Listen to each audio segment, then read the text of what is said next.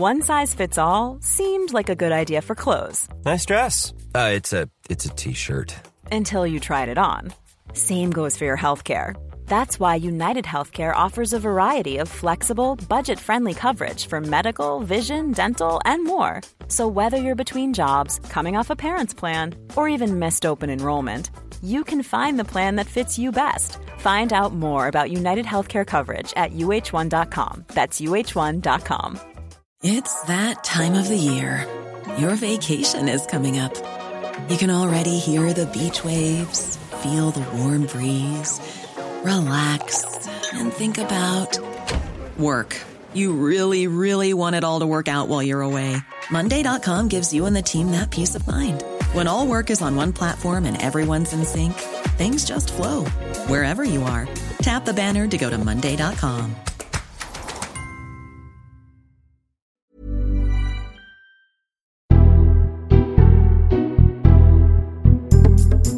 Hello, this is the Red Box Podcast. I'm Matt Chorley, bringing the best of my Times Radio show. You can listen live Monday to Friday, 10 till 1 on your DAB radio, on your smart speaker, or download the Times Radio app. Massive thanks to Patrick McGuire for looking after the place last week while I was off, mostly talking about my book, if I'm honest. So it looked quite a lot like work. But I'm back now, and of course, tomorrow, Tuesday, October the 31st, we launch How to Win an Election. It's a brand new podcast featuring Peter Mandelson, Polly Mackenzie, and Daniel Finkelstein. If you've enjoyed Danny over the last three or so years, talking about how politics works on Red Box, then you are going to love this. Polly's been part of the Times radio show for some time as well from Think Tank Thursdays, and Peter Mandelson needs no introduction. The three of them taking us through basically counting down probably the next year up to the general election and taking us behind the scenes of being in similar campaigns before. They've both won and, let's be honest, lost millions of votes over the years. It's going to be absolutely fascinating. You can find it right now while you're listening to this episode of Red Box. Just search How to Win an Election, click follow or subscribe or whatever you need to do,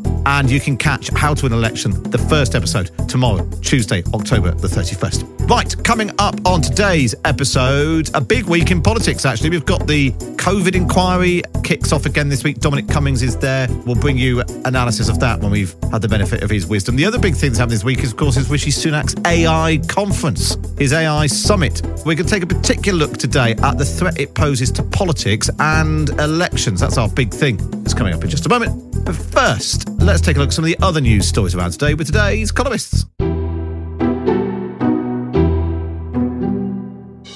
The Columnists on Times Radio. And we say hello to Libby Purves. Hello, Libby. Hello. And hello to Rachel Sylvester. Hello, Rachel. Hi, Matt. Um, let's uh, just sort of uh, take stock of where we are of uh, the Labour Party's ability to turn an international crisis into a internal conflict of their own. How do you f- think Keir Starmer is managing what is clearly a tricky, tense situation between his MPs, some front benchers, calling uh, publicly for a ceasefire between Israel and Hamas, uh, while uh, that not being government policy? I think it's up to something like 55 Labour MPs, more than a quarter of all of uh, their 199 MPs. But so far, nobody actually from the shadow cabinet. It, is he getting this balance right? Do you think, Rachel? That I mean, it feels to me a bit like having watched this like a normal person watching the news last week. He's just sort of decided to to sort of have his position. The shadow cabinet are holding that line, but he's not going to go around punishing Labour MPs who, for whatever reason, go go a bit further than he has. Yeah, and I think that's fair enough, actually. So, I mean, obviously, Keir Starmer, when this horrendous attack happened on October the 7th was really aware of the history of anti Semitism in the Labour Party, the Corbyn um, scandalous uh, behaviour towards uh, uh, on anti Semitism. Um, so he was really keen to have a sort of very clear line in support of Israel. Um, you know, the situation has changed since then in the sense that there is now this humanitarian crisis evolving, but also it's not a kind of black and white situation. And I think it's okay for MPs to have different nuances and different views. And there is a sort of you know, we all feel a bit conflicted. Um, you know, obviously, we watch those awful, awful things, um, you know, in on October the seventh. But also now you see the the humanitarian disaster evolving, and people are allowed to feel that both things are are terrible in a way. Um, not that there's a sort of moral equivalence, but you know, it's just it's really awful. Um, and I think MPs also allowed to have that um, nuanced position. And there's also a kind of, you know, what's the difference between a humanitarian pause and a ceasefire? So there's a bit of dancing on the head of a pin here, I think, too.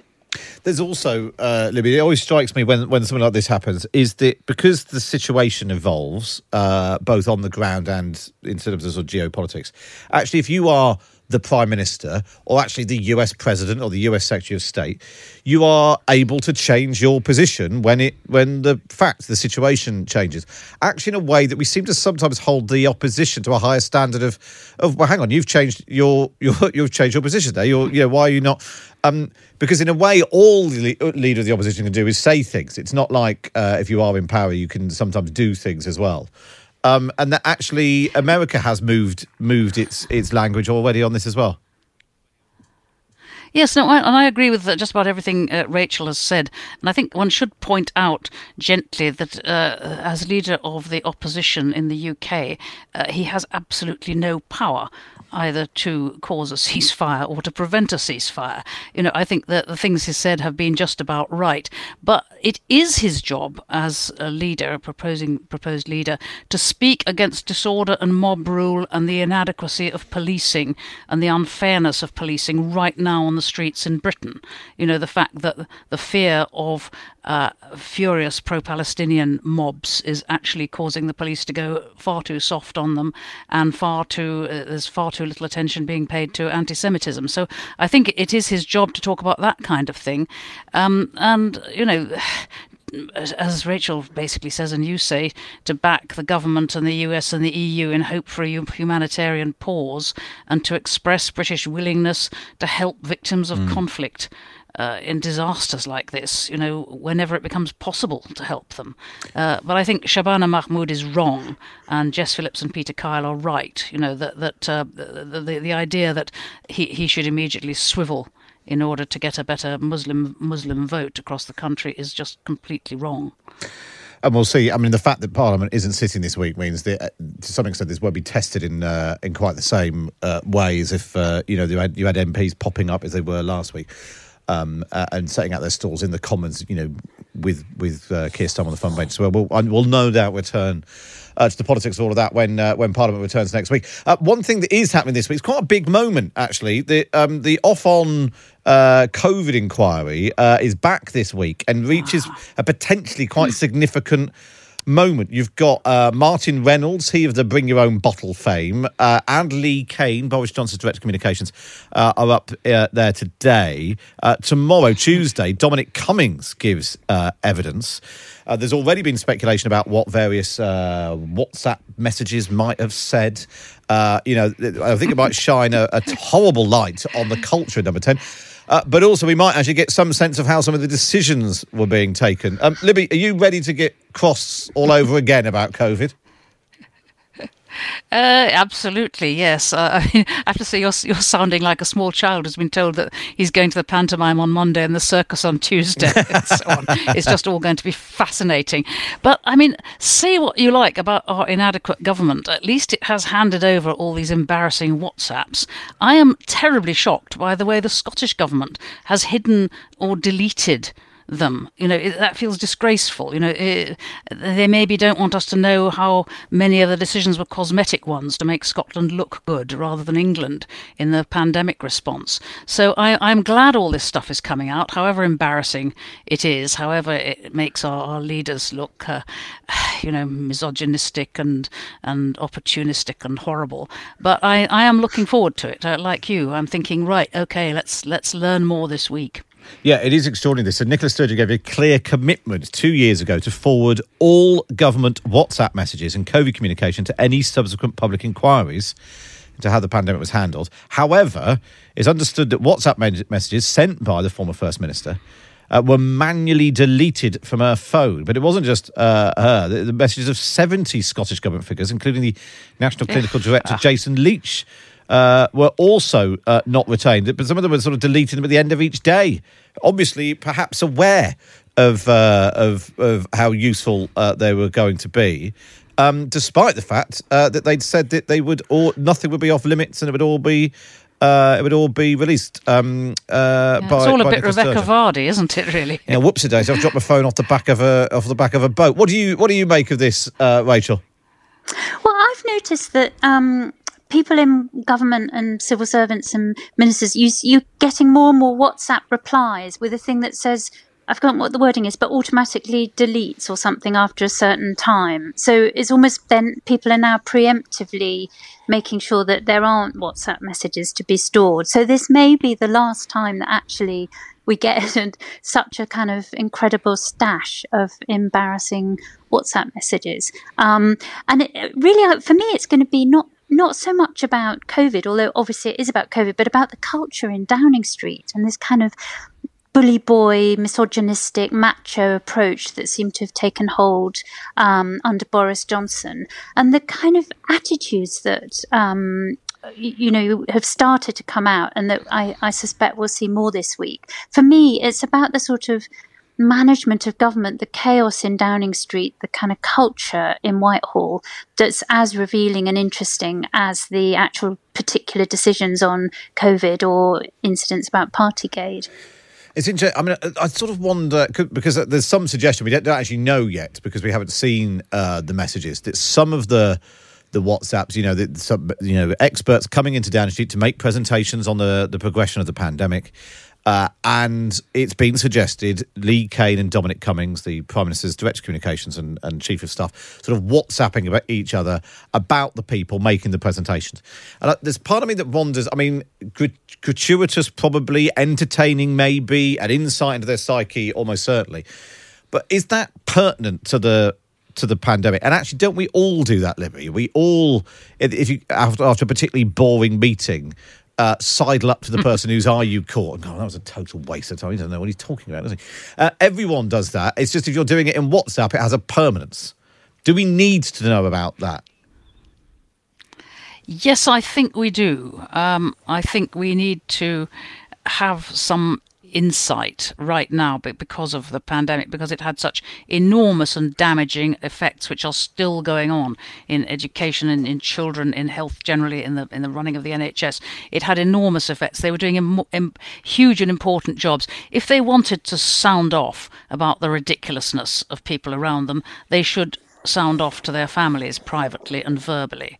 Uh, you know, at very least on on on a private phone. Uh, I think you know if you're if you're using if you're you know if if you're if you're mixing up your private feelings with your actual duty and your actual intellectual sort of grasp of what should be done for the best for people who depend on you, uh, then I think we're entitled to, see this stuff. Uh, Libby, I just want to talk to you about your uh, your column today, which starts off uh, in sort of deep history. Um, uh, and then, it's, well, it's, explain what it's about because it's obviously Halloween tomorrow. Uh, there are um, the, the the modern day witch hunting uh, that goes on, uh, Yeah. i- i- i- um, basically online these days. The sort of the rounding up of people who don't quite fit. Well, and people lose jobs over it. Yeah. Uh, but I, I was sparked by a particularly good piece of drama called The Ungodly by Joanna Carrick uh, down here in, in the East, in, in Ipswich, because it emerges from three years in which various drama groups in this in this group, youth and community and disability and prison inmates as well, working in Warren Hill Prison, have all been working on their Witchfinder project. They've been looking at what happened in the 1640s, how within three years more witches were identified and hanged than in the preceding 160 years, you know, despite the Reformation. Um, you know, enormous thing, all led by the Witchfinder General, who was a very young man. He was between 20, age of 24 and 27 is when he managed to create these massive legal murders. And it was just so interesting. And you sort of think, actually, all these people, all these, with these various drama groups, and they're all talking and chatting about it afterwards. And everybody sort of was thinking about how you can with charismatic leadership create a sense that there's a whole lot of people who are desperately to blame and ought to be abolished. I mean, considering what we have now in you know conspiracy accusation over gender and race and anti-Semitism, even vaccination conspiracies, it's kind of back on trend. You know, this this idea of, of simplifying and and creating creating enemies and going all out to get them. You know, and just because it's not mumbling old women who might be witches. You know, it, it's exactly it's exactly the same. I mean, these days, uh, the witchfinder general Matthew Hopkins, frankly, you know, he'd probably be out there shouting, you know, punch a TERF, you know, or else he'd be out in the streets doing from the river to the sea, not having read anything at all about Israel and Palestine for years before. You know, it, it's the way people can be caught up in this hysteria that I found fascinating and beautifully evoked in The Ungodly, the play. Yeah, it's it's it's, it's the insight into the human psyche down the centuries, I suppose. The, the some people being prone to this sort of uh, behaviour. Um, yeah, it was a great. It was a great read. Anyway, uh, while we've just been, while you were just talking, then Libby, uh, somebody's texted in saying, uh, just talking about WhatsApping and uh, in government. As a civil servant, we were all WhatsApping each other during remote meetings during COVID. One of the most frustrating things about returning to in-person meetings has been our inability to call people morons privately in the moment. Times Radio with Matt Chorley. Oh, good morning to you. Uh, good to have you with us. Still joined by uh, Libby Purves and Rachel Sylvester. Uh, Libby and Rachel, t- t- what, how would you describe your accent, Libby? Oh, ordinary RP, middling, middling English, educated, boring. Rachel? I've no idea. I'll leave that to you, Matt. Well, it's all right. We've got an expert. Amanda Cole is a lecturer at the Department of Language and Linguistics at the University of Essex. Hi, Amanda. Morning. Thank you for having me on. No, it's good to have you with us. Is uh, is mid is middling an accent? I suppose people can define their accents how they like, but I mean, it's not a term that we would use as linguists. But you've been looking at this, and you you, you found that Cockney and the Queen's English, uh, as you understand it, are, are are are disappearing among younger people. Yeah, so in some research that we've done, um, basically we had a group of young people, so 193 young people, sort of aged 18 to 33 from across the southeast specifically, so London and surrounding counties, and we had a computer algorithm that sort of listened as much as a computer algorithm can listen, um, and it grouped people basically on how similarly they spoke to each other based on how they pronounced different words. Um, and it found that there were these three main accents spoken by these young people in the southeast, um, which we labelled as standard Southern British English, Estuary English, and multicultural London English but we didn't find um, that there was a Cockney accent or a kind of received pronunciations or Queen's English accent that at least came out as kind of dominant within the accent spoken by young people in the southeast. Okay, let's take a look at that. Some of some of these examples uh, using some uh, some famous voices, if you like. Uh, so this is Estuary English, which is probably the one that people are most perhaps most familiar with. The likes of Olly Murs, Adele, and then Jay Blades of the Repair Shop. He's on the show uh, later on, actually talking about what he would do if he ruled the world. Uh, so let's take a listen to Jay Blades the first big change that I'll do is everybody has to adopt a grandparent or a grandmother. Uh, that's his. Uh, that's his suggestion. What What are the characteristics of estuary English then? So estuary English is quite similar to Cockney. Um, it's definitely kind of more close to that accent than maybe any other across the southeast. But rather than just being an accent spoken exclusively in London or East London, we kind of find it across the region um, among young people, and it's kind of a toned down or a more muted version of Cockney. Um, so, for instance, you might hear words like mouth said with the tongue a little bit further forward in the mouth. So it could sound like mouth. And it wouldn't happen to the same extreme as what we'd expect in Cockney, but it's certainly to a greater degree than what we would expect, say, in like received pronunciation or standard Southern British English. Uh, but let's move on to that. Standard Southern British English, spoken by, there's quite the list this, Ellie Goulding, Josh Widdicombe, and Prince Harry. These games are not solely about medals. PBs, or finishing lines. They are about overcoming any and all perceptions that have held you back. And uh, Libby Rachel, was that what sort of you, you you would probably put yourselves in standard Southern British English? I thought that sounded uh, it had too much of an edge of posh on it to um, to be standard. Uh, it, it's, it's got that little bit of uh, that, that little bit of hunt and shoot and fishing about it in Harry. It's actually in a way that Josh Whit- I wouldn't say Josh Widdicombe sounds that much like Prince Harry. How did you group these together then, Amanda? So we said potentially Prince Harry. That's actually what we said in the paper. So we said potentially Prince Harry, but we said maybe people like Ellie Goulding, um, Josh Widdicombe. So also none of us will have the same accent all the time. We may use one accent one time when, you know, if we're given a speech, we may be more formal, but another time we may sound less formal. Um, but standard Southern British English, we would define it as kind of, again, a kind of muted version of received pronunciation or Queen's English. Um, the way that young people now speak, the kind of prestigious accent that's perceived as standard in the Southeast, isn't exactly the same as received pronunciation. It has changed, it's taken on more features that are kind of more general across the Southeast. So, for instance, you may hear Prince Harry at times produce a glottal stop. Um, so, you know, saying what was, for instance, the, that t in what is sometimes a glottal stop. Yeah. And that is not something we would expect in Queen's English. You can sometimes hear the L in standard Southern British English be pronounced kind of like a vowel, the way that I would say it. So, like ball, well, wall. And we might not expect someone who speaks standard Southern British English to do it maybe as much as me or in those words, but maybe in a word like Wimbledon, the L could start to become kind of a bit like a worse sound. And this, again, this isn't something we would expect in Queen's English. So it is kind of this more broad, more general version. And, Rachel, do you think we- we're still a nation which judges people by their by their accents? Yes, and I think what's really interesting is how people adapt their accent. Um, so remember how Tony Blair sort of affected an estuary English accent to sort of be man of the people. Um, and I remember speaking to Rufus Norris, the head of the National Theatre, recently, and he was saying um, he had this brilliant phrase. It was "eyes are the window into the soul, and the voice is the door." That you, it's it's the way in which you convey who you are, your identity, to the world around you. I think it's fascinating that people change um, in order to project a certain image, and that is because they're being judged. Um, what do you think, Libby? Do, you, do we still judge people by the way they speak? Yes, yes. I, I, I like. I mean, what we're not talking about here is regional accents. Yeah. You know, the fact that we sort of tend to trust Scots, or at least we, we used to till the WhatsApp nonsense. Um, and um, you know, you, you feel. I feel very warm about Geordies if I'm on one of these phone calls to a bank or something, and their call centre is Geordie. I just always know it's all going to be all right. I may be quite wrong, but we have preconceptions about regional accents, and I think that's a much more interesting thing to to work around. Rachel Sylvester and Libby Purves and of course you can read them both in the Times every week. Just get yourself a subscription. Go to thetimes.co.uk forward slash Times Red Box. Up next, would you vote for AI? What impact is it going to have on the next election?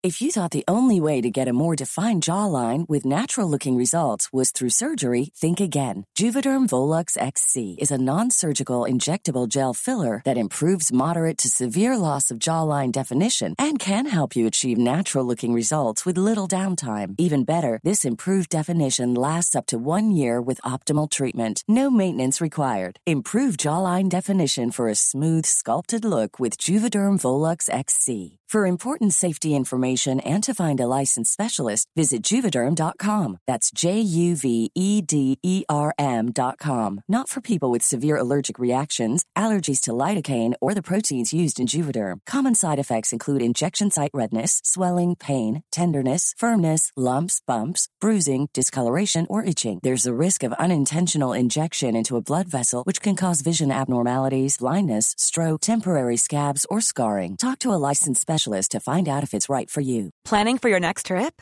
Elevate your travel style with Quince. Quince has all the jet setting essentials you'll want for your next getaway, like European linen, premium luggage options, buttery soft Italian leather bags, and so much more. And is all priced at 50 to 80% less than similar brands. Plus, Quince only works with factories that use safe and ethical manufacturing practices. Pack your bags with high-quality essentials you'll be wearing for vacations to come with Quince. Go to quince.com slash pack for free shipping and 365-day returns.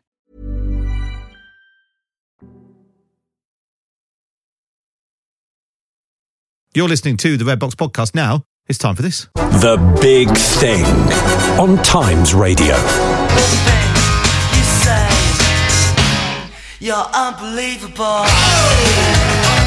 Yeah, the next election really will be unbelievable. At least if you listen to the doomsday scenarios of some who think the ease with which misinformation and disinformation can be spread will make it hard to know what is real and what isn't, undermining uh, the foundations of democracy. Think it sounds far fetched? Well, there are already suggestions that fake clips played a part in the Slovakian election. We've already seen fake audio of Keir Starmer, the potential to harm Labour's electoral prospects here in the UK.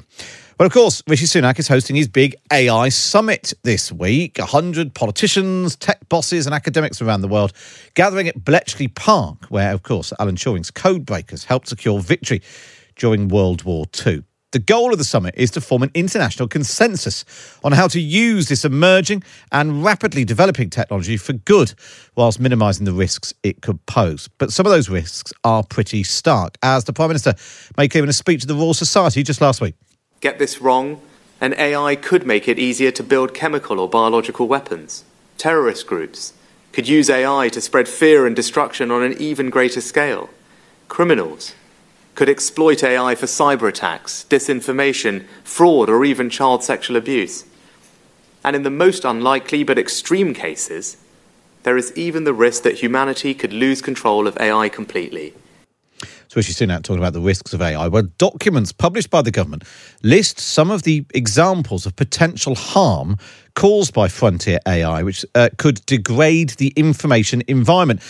Among those risks, they include reducing public trust in true information, institutions, and civic processes such as elections, which is what we wanted to take a look at today.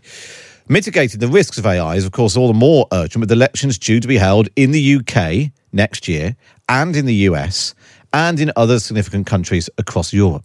So, what threat does AI pose to the democratic process? Well, Kate Dommett is a professor of digital politics at the University of Sheffield and joins me now. Hi, Kate. Hi. Um, just give us a sense first of the potential threats to democracy of AI. Is it just producing fake video, fake audio, fake pictures, or is there something about the process of the way elections are fought that AI could play a part in? It's really important to be quite careful about what we're talking about here. So, AI does indeed pose a threat, and it's because it can kind of create content that is difficult to recognize whether it's been AI generated. Um, often, a lot of the tools that are creating AI content have biases within them. So, you know, we might see particular um, biases kind of coming up within that. But I think there's a kind of real need to pause and be quite careful about like how extensive is AI currently being used. And I do a lot of research talking to political parties, election campaigners, and they're really not using AI at the moment. So I think if that threat is going to be there, it will kind of come from outside actors and probably won't be as as extensive as some of this kind of fear mongering is depicting. And I suppose to some extent, if it's if it's being used to generate uh, video of you know something happening which didn't really happen, um, it is possible to do that already. You could just hire some very talented CGI uh, experts who you know it is possible to fake stuff. It's just the way that that using uh, AI platforms may, might make that easier, but it's not like we haven't had that capability for a long time. Yeah, I think that's really true. You know, people have been able to fabricate and make claims or doctor images uh, for a long time. It's it's something about the scale and the speed by which you can use AI tools to do this that's significant.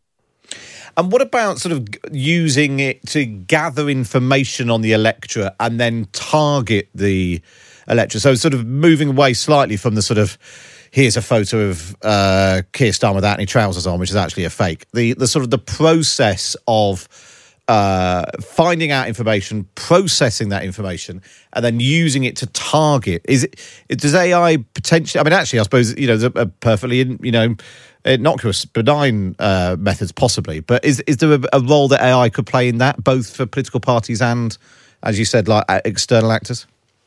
Yeah, it could do. You know, it can it can shortcut a lot of these like labour intensive processes.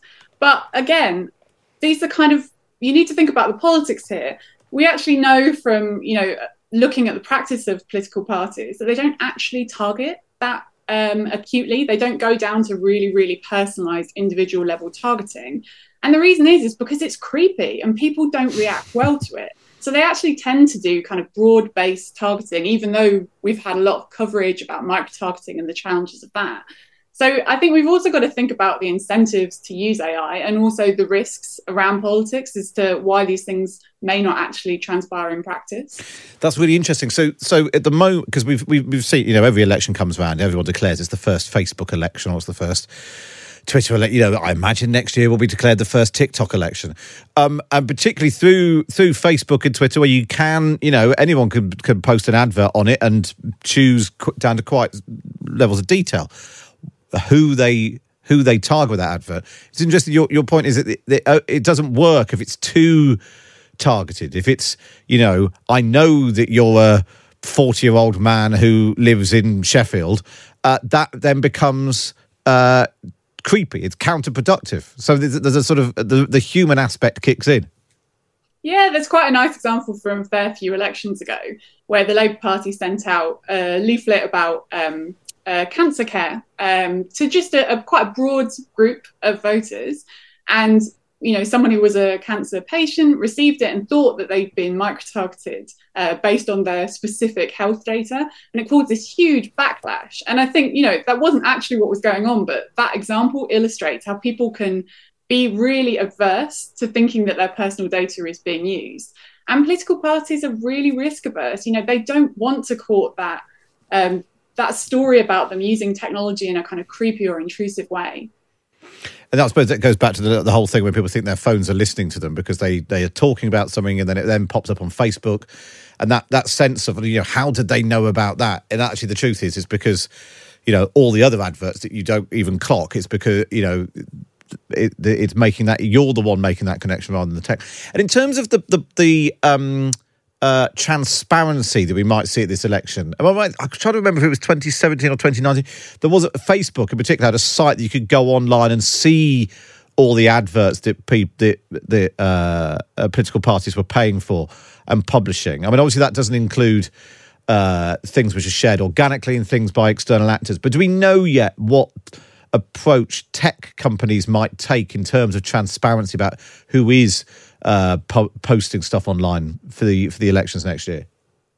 Yeah, so the major companies do have advertising archives. So this is only ads, so paid for content. It's very specific type of content. So Meta have one, so you can see what's going on on um, Facebook and Instagram, uh, and there's also one on Google.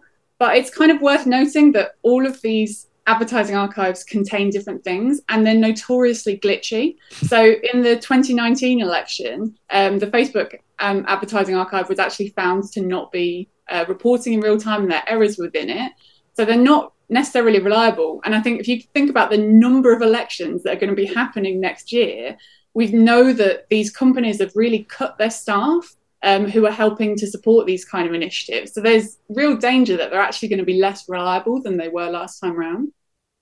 Kate, it's absolutely fascinating. Thanks, Lad. There's Kate Dommett there, Professor of Digital Politics at the University of Sheffield, on uh, how worried we should be, or otherwise, about the use of uh, AI and tech in the next election.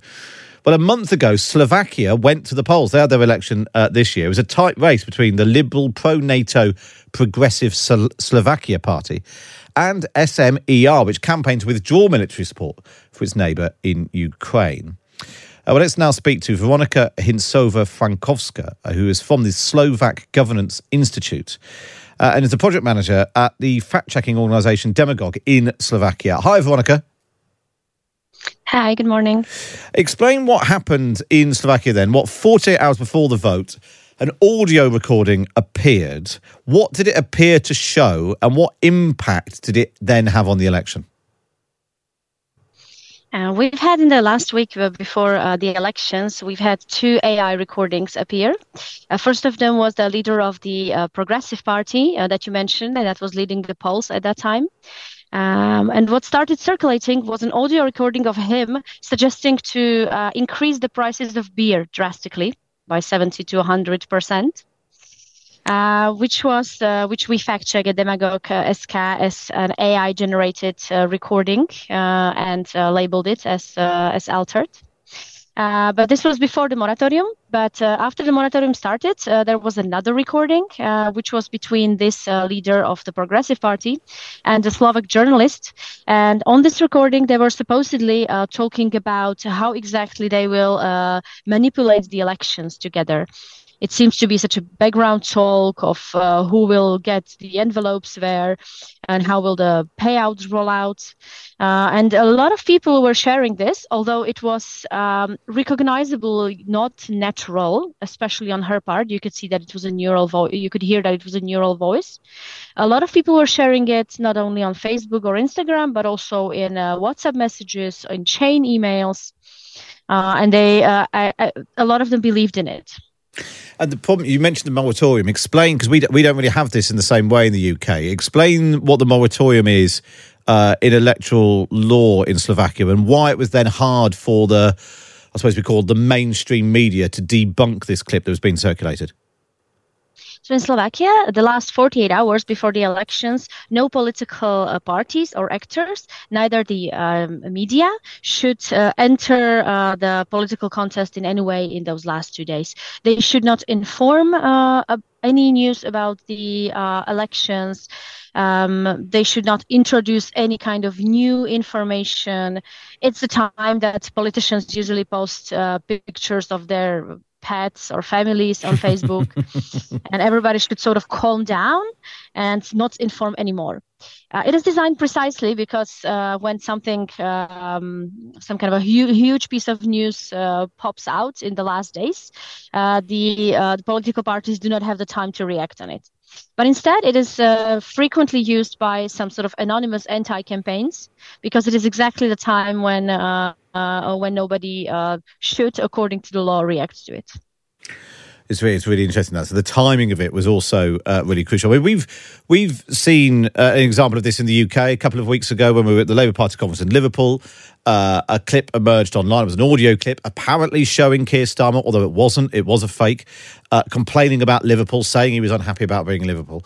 Um, and there's something about even when you know it's fake hearing it, it's it's you, sort of two parts of your brain are trying to operate at the same time, and and you just wonder whether.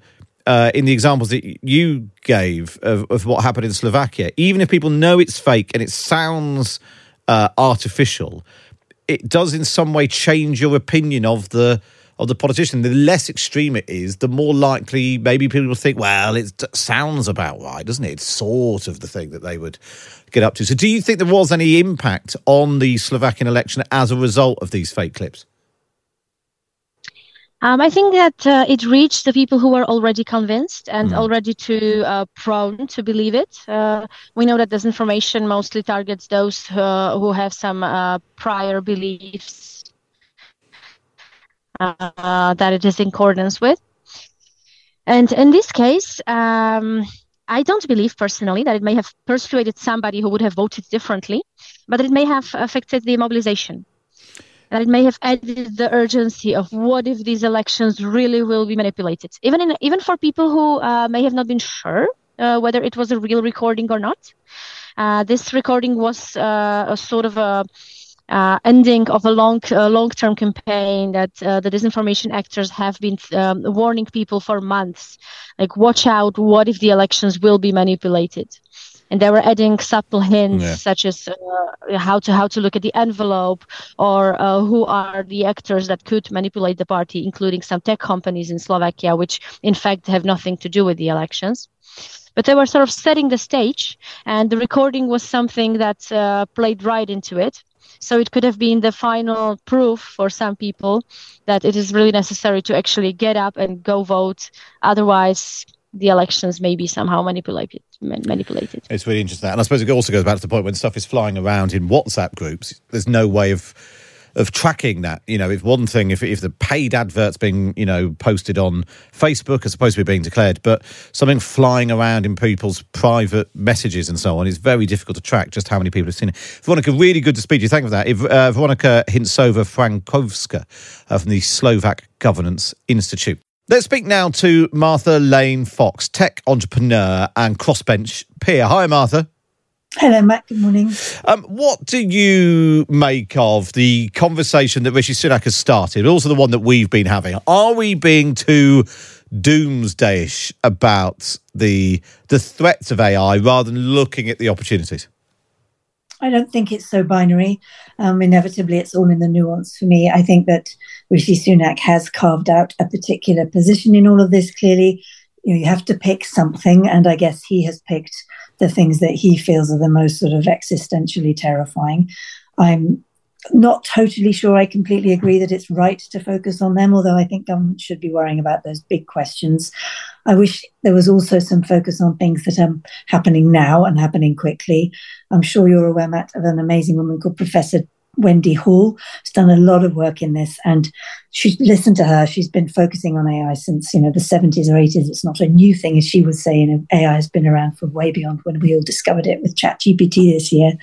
And her point is that there are things, of course, that we need to think about in the future. And Kieran is going to be the expert on some of those, um, you know, between states, national threats. But there are things that right now we are looking into over the next 12 months. And she's talked repeatedly about the threats to elections and democracies. So I'm quite a practical person in all of this. I think it's really super important to think about what we can see happening right now that we can get our hands around and where we can try and actually affect some of the outcomes. Well, let's bring in Kieran Martin then, uh, who is a former chief oh, I picked him up. of the National Cyber Security Centre, uh, which is part of GCHQ. He's now at the uh, uh, Blavat- Blavatnik School of Government at the University of Oxford. Hi, Kieran. Hi, Matt. Hi, Martha. Um, Hi. Put into context um, for us, Kieran, how, how concerned should we be about the threat posed by AI to elections, uh, given that, I mean, we've got the UK and US elections likely to, to be pretty close to each other next year, other elections taking place as well.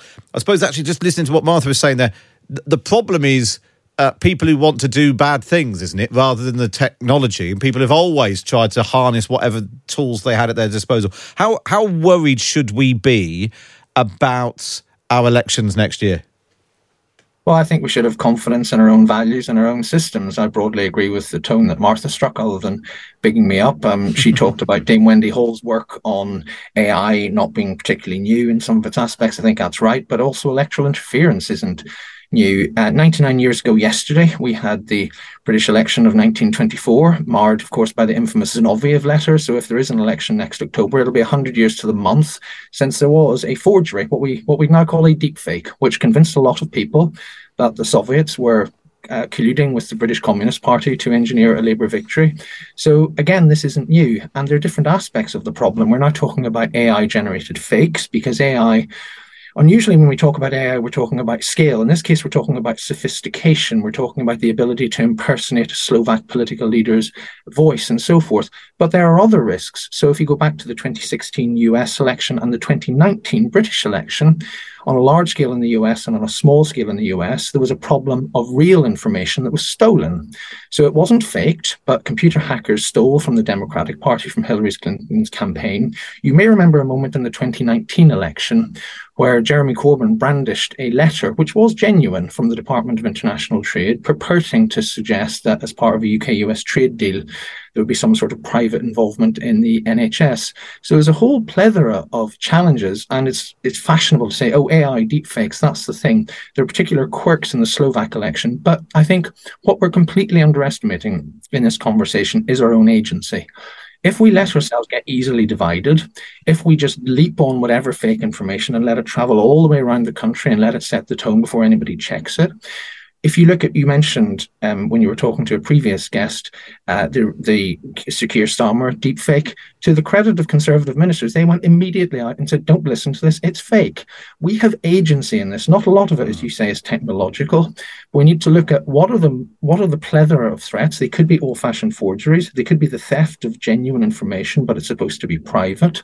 And the fact that the Russians, whoever, are leaking it means that we shouldn't perhaps take it as seriously and give it as much credence as we otherwise do. We need to look at uh, deep fakes. We need to look at the security of the electoral register and so forth. But as Martha says, there are practical solutions to this problem. And the one thing I'm really passionate about is we shouldn't completely talk up the threat because by so doing, we undermine confidence in our own democracy. If the next election is dominated not by the campaign, but by fears over its integrity, however well grounded or ill founded, then we're doing the adversary's work for them. It's really Can I interesting. just- Yes, yeah, go on, Martha. Sorry, I was just going to. I completely agree with Kieran. Sadly for your listeners, which world agreement. But the one thing I would add is, you know, as a still scarred ex-director of Twitter, I'm going to call it that resolutely. Sorry, that I do agree with. Um, was it sorry, Kate? I think who said that the dramatic reduction in some of the teams in some of the companies in the short term is, in my opinion, a significant risk. It's not a major existential threat, but it will change the nature of what those platforms are able to spout out. And that does matter. So I agree with Kieran, but I think it has to be realistic that there has been a change, particularly in X, and therefore that will have a consequence somewhere in the chain. And I suppose at a time when uh, despite obviously the excellent output from Times Radio, uh, at a time when some people are moving away from mainstream, you know, not sitting down and watching the six o'clock news, not listening to the news bulletins on the radio, getting their news from online. If that isn't being curated in some way to, to, to at the very least not over promote this fake stuff, then uh, that becomes that becomes a problem. That those checks and balances that you were talking about, Kieran, aren't always going to be there if you are relying on other people on these different platforms to sort of police them themselves. I think that's right, and I think Martha's right. Again, apologies for the agreement on. It's fine. We don't mind that. We don't mind that. we, not, we haven't come here for a fight. But the the fact that capabilities are diminished in the likes of X, Twitter to moderate content and so forth. But it's quite interesting, and I think your question is very perceptive, Matt, because it's quite interesting to look at other examples to make sure that we update regulation. So Slovakia is a really interesting example. There are three, if you like, quirks to the Slovakian experience. One is it was deeply polarized anyway. It was the most pro-Russian uh, country in Central and Eastern Europe. That was not created by this deep fake. But there are two other aspects which I think show that we can get sort of regulation wrong, both at the state level level and a corporate level. So many European countries, although not the UK, have got this sort of moratorium 24, 48 hours before the election. And it doesn't work in the digital age because you can't contest stuff like this. Uh, sometimes that works in your favor. So when the Russians hacked the Macron campaign, they didn't know about the moratorium. So they leaked it all on a day when it couldn't be broadcast. But in the Slovak case, it worked against, if you like, the promotion of truth. But the other thing about the Slovak thing, which is really weird but easy to fix, is that under Meta's rules, because it was audio and not video, um, it was much harder for Meta to correct it because they had all these policies about deepfake videos. Turns out they didn't have all these policies about deepfake audio, so they had to scramble around and so forth, and it took them longer. Again, that's easy to fix. So look at these, look at these experiences. You know, there's something quite interesting going on in the US where um, the Federal Elections Commission is is consulting on. It hasn't done it yet, but it's consulting on requiring candidates to take responsibility for their information. Now, that wouldn't have fixed the Slovak problem, but if you look at Governor Ron DeSantis's campaign, he's put out this ridiculous video of Donald Trump um, apparently hugging Dr. Fauci, who you know is a hate figure amongst the Republican right. It's complete fake. Everybody knows it's complete fake. It was put out officially by this DeSantis campaign, and there is proposals from the FEC in the United States, and the US has done some really interesting work on electoral protection, which is why the 2020 election was so so safe, as has been seen through the courts. The F, the Federal Elections Commission is talking about uh, making uh, candidates liable if they put out clearly fake videos and haven't done the due diligence. There are ideas like that. Yeah. None of it's going to fix every potential threat, but through looking smartly at what's happening, the way the threats are going, fixing anomalies such as you can't, you know, Meta will take action for the video, but not, but not if it's an audio. You can start to chip away pragmatically and practically at some of these just harms, making it a bit harder, yeah, restore people's confidence. And I suppose there's there's there's, lots of different uh, actors in this, aren't there? There's obviously candidates doing it, and then you know that could be called out and, like I said, possibly dealt with by regulation. But where would external is it is it just the case that you know is Russia is Iran there's a conversation going on right now about Iran's role in some of the uh, the trouble we've been seeing in the UK is that where we might see those external actors actually just try to stir things up a bit cause chaos and, and confusion online rather than sort of to do do down or do up one particular candidate. Uh, what are the particular countries we should be keeping an eye on, Kieran? Uh, well, I think the ones you mentioned, Russia, Iran, um, in a slightly more subtle way, China, and they sort of do different things. So, um, and there are different mitigations against them. So Russia stole a bunch of information and leaked it to promote chaos in 2016. Interestingly, when that was threatened in 2020, the Washington Post, for example, said if it received a large batch of unverified documentation of suspicious provenance, it mightn't it mightn't publish it, and that's quite interesting about how the reaction uh, uh, works. You mentioned when you're chatting to Professor Kate Dommett, you mentioned stuff around TikTok and so forth. I mean, that's a legitimate business, but with a deeply powerful algorithm that chooses what people see, which mm. is a different problem from from AI generated images. With AI generated images, I think there will always be the problem, as you say, you can regulate candidates, you can't regulate hostile foreign um, activity. So there is something if you can't verify where this came from, you know, how much should it be promoted? That is problematic at the moment. I think media have varying degrees of um, responsible behavior um, about how they do it. Um, some of the platforms are more responsible than others mm. and how they handle it. We do need to get better there. That is a vulnerable flank at the moment in our um, in our electoral protections. But there are some ways we can think about doing it. There's some really interesting things happening technologically. So some MIT researchers have come up with a way that might work about making it harder to doctor images, where they put in sort of hidden code into the pixels of images of, of major public figures. So if you do doctor it through AI, it looks preposterous. Um, so you know, um, uh, so you know, again, there'll be no perfect solution, but there are little things that you can exactly. And I suppose that's a sign that all technology is evolving, not just you know potentially bad technology. Uh, Kieran, really, really good to speak to you, Kieran Martin there, uh, former chief executive of the National Cybersecurity uh, Centre, now at the uh, Blavatnik School of Government at the University of Oxford. Also, good to speak to Martha Lane Fox, tech entrepreneur and crossbench peer. And I'm sure this is no doubt something we will return to uh, in the coming weeks and months and in the run up to the uh, general election. And that's all we've got time for on today's episode of the podcast. Don't forget to search How to Win an Election and hit follow so you get the brand new episode as soon as it drops on Tuesday, October the 31st. But for now, from me, Matt Chorley, it's goodbye.